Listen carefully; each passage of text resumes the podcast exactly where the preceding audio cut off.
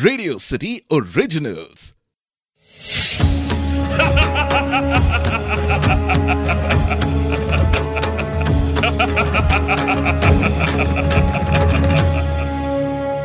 मैं हूँ दशानन रावण।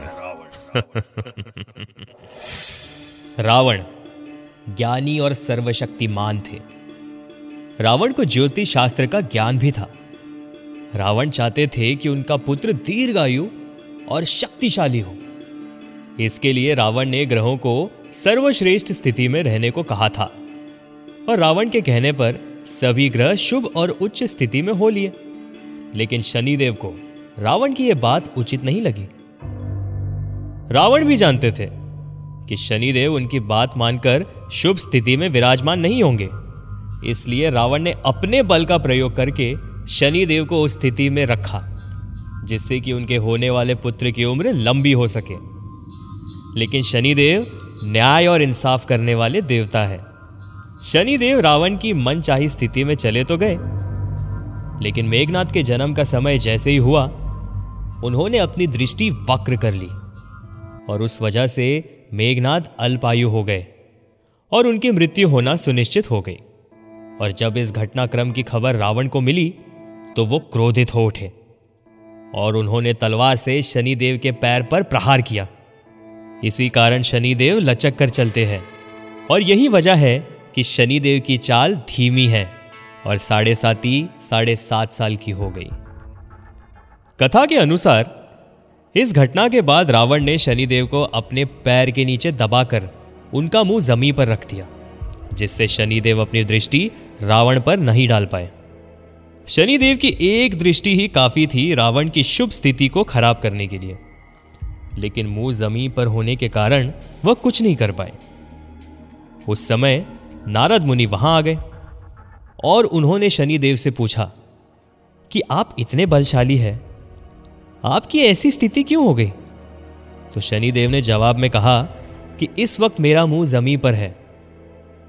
एक बार मेरी दृष्टि रावण पर पड़ जाए तो रावण के जीवन का नाश हो जाएगा। उसी वक्त नारद मुनि ने ग्रहों को जीतने के उपलक्ष्य पर रावण की प्रशंसा करना शुरू कर दिया और कहा कि उन्हें अपना यश इन ग्रहों पर दिखाना चाहिए, क्योंकि ज़मीन पर मुँह होने के कारण ये कुछ देख नहीं सकते। रावण को नारद मुनि की यह बात उचित लगी और उन्होंने ग्रहों का मुँह आसमान की ओर कर दिया। और फिर क्या था? शनिदेव ने अपनी माघ दृष्टि से रावण की दशा खराब कर दी। आगे चलकर लंका का दहन हो गया। उनके सारे पुत्र और पूरा साम्राज्य नष्ट हो गया।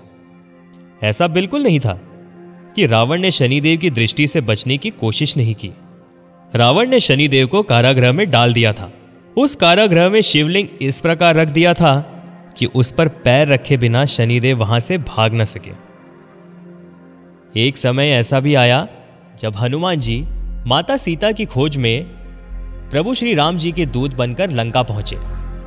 जब रावण ने हनुमान जी की पूंछ पर आग लगा दी थी तो हनुमान जी ने पूरी लंका पर आग लगा दी। इससे वहाँ कैद सारे ग्रह आज़ाद हो गए। लेकिन शनिदेव जंजीरों में उल्टे लटके हुए थे। इस वजह से शनिदेव आज़ाद नहीं हो पाए।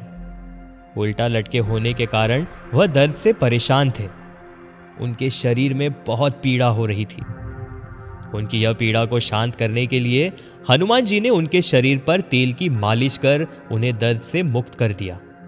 फिर शनिदेव ने कहा कि जो भी व्यक्ति श्रद्धा भक्ति से मुझ पर तेल चढ़ाएगा, उसे हर परेशानी से मुक्ति मिल जाएगी। और तभी से शनिदेव को तेल चढ़ाने की परंपरा शुरू हो गई। हनुमान जी ने शनिदेव को मुक्त किया था। तभी से शनिदेव ने कहा कि जो भी व्यक्ति हनुमान जी की पूजा करेगा, मैं उसे कभी भी कष्ट नहीं पहुंचाऊँगा। तो यदि आपके कर्म अच्छे हो तो शनिदेव आपका अच्छा करेंगे। और अगर आपके कर्म बुरे हो तो शनिदेव न्याय भी ज़रूर करेंगे। कुछ इसी प्रकार की अनसुनी कहानियाँ हम आपको सुनाएँगे। रेडियो सिटी पर आप सुन रहे थे दशानंद रावण।